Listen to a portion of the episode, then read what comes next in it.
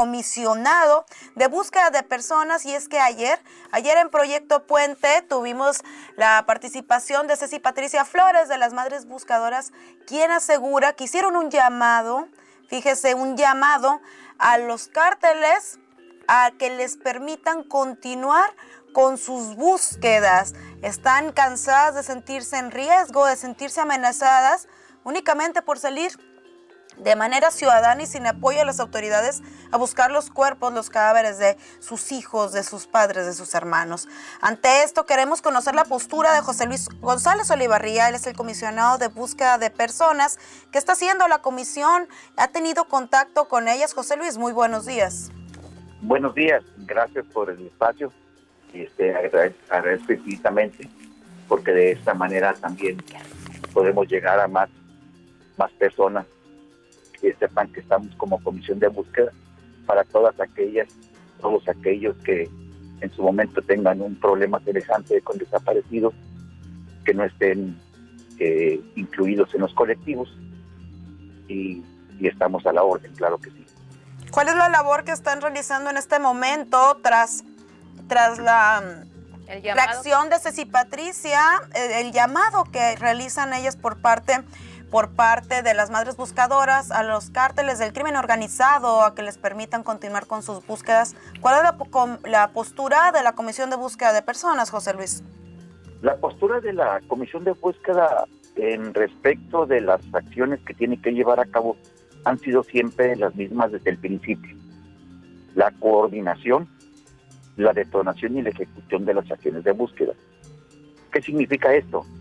Significa que si en el caso eh, particular de los grupos colectivos, que para como antecedentes son 13 grupos colectivos formados en el estado de Sonora, que están distribuidos en todo el territorio, siempre que se van a, a ejecutar búsquedas, siempre nos piden la participación de la comisión, ya sea presencial o con las acciones de coordinación con otras dependencias para efectos de brindar la seguridad que estos requieren en los lugares donde se van a buscar. Es bien sabido y conocemos que hay lugares muy álgidos donde es mucho más evidente la situación delincuencial, los homicidios y, la, el accionar de grupos de la delincuencia organizada. Pero aún así, eh, la comisión previendo todo esto ejecuta precisamente esa coordinación con las diferentes autoridades policiales en el estado para que nos brinden la seguridad perimetral para poder ingresar a los lugares que en su momento son eh, focos rojos.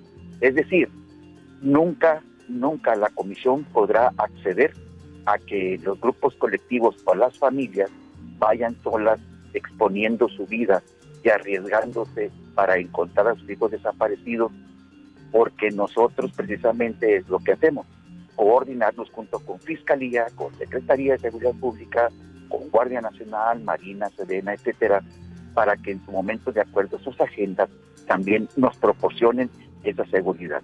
Al igual que Ceci Patricia Flores, nosotros también este, nos exponemos precisamente a ese tipo de situaciones delincuenciales.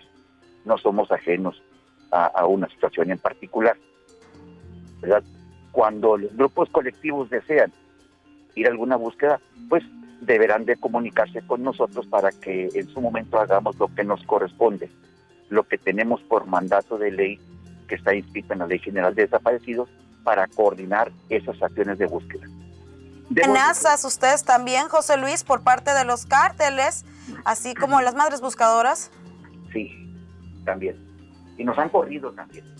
Pero afortunadamente nosotros tenemos el apoyo de las autoridades, de la de policía, que nos apoyan precisamente en ese cerco perimetral para impedir que gente nos quiera hacer daño en las acciones de búsqueda. Y también estamos expuestos también, definitivamente. No es eh, de manera individual, todos. Y no solamente en el territorio sonoense, es en toda la República Mexicana. Vemos Michoacán, vemos Oaxaca, etcétera, Veracruz, todo ello es una situación que prevalece, que ha ido a la baja de acuerdo a las estadísticas que tiene el gobierno federal, pero aún así aún persiste. Entonces, sí hemos recibido también este tipo de, de, llamados, ¿verdad? No lo externamos porque tenemos que seguir en la lucha, tenemos que seguir buscando y siempre en coordinación. En este momento aprovecho para decirles a, a, las familias, a los grupos colectivos, que allí estamos y que si hay que salir a una búsqueda, pues que se nos informe para poder darles y brindarles la seguridad correspondiente. No hemos dejado de ir a ningún lugar aquí en el estado de Sonora por situaciones de delincuencia, porque siempre, bendito sea Dios, hemos sido protegidos por cuando menos la Guardia Nacional. José Luis, estas amenazas son en torno a que dejen de buscar o a que no busquen en ciertos sectores. Le voy a decir como, como lo dicen ellos. Están levantando mucha polvareda, retírense. Pero tenemos afortunadamente un apoyo irrestricto de parte de Comisión Nacional también, que cuando actúan ellos también eh, hacen un llamado a la Fiscalía General de República, que también nos ha apoyado en acciones de búsqueda. No siempre es la Comisión Estatal. Siempre tenemos ese apoyo irrestricto de Carla Quintana Osuna, desde México, con su equipo muy laborioso de trabajo en acciones de búsqueda, que siempre nos apoya.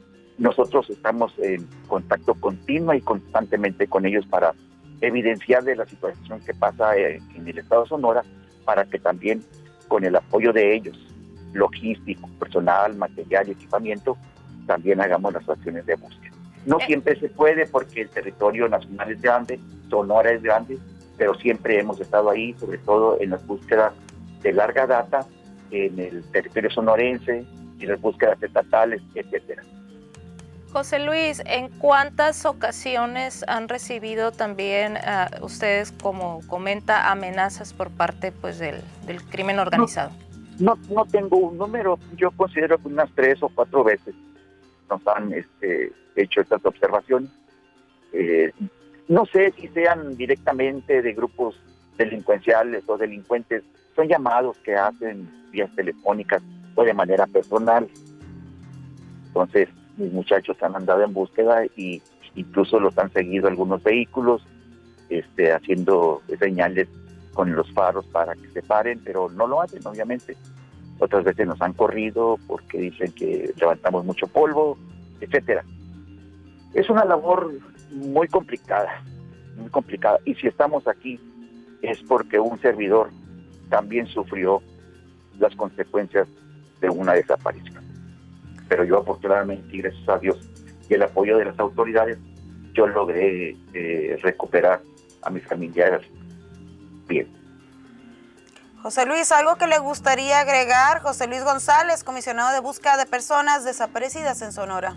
Me gustaría agregar que, que la mayor parte de la sociedad sonorense que tenga una persona desaparecida, que no esté congregada en un grupo colectivo, que sepan que también ellas están tomándose en cuenta, que nos llamen, que nos acudan a nuestras oficinas que están en el centro de gobierno, en el en el edificio Sonora Norte, tercer piso, ¿verdad? Tenemos una, un correo electrónico de Comisión de Búsqueda Sonora y estamos allí para, para ofrecer nuestra ayuda en la medida de nuestras posibilidades. Pero una cosa sí les voy a decir, no nos cansamos de buscar. El problema es complicado, la geografía es complicada, las tecnologías no las tenemos todas, pero encontramos y tenemos que darle seguimiento a ese tipo de, de trabajos de investigación.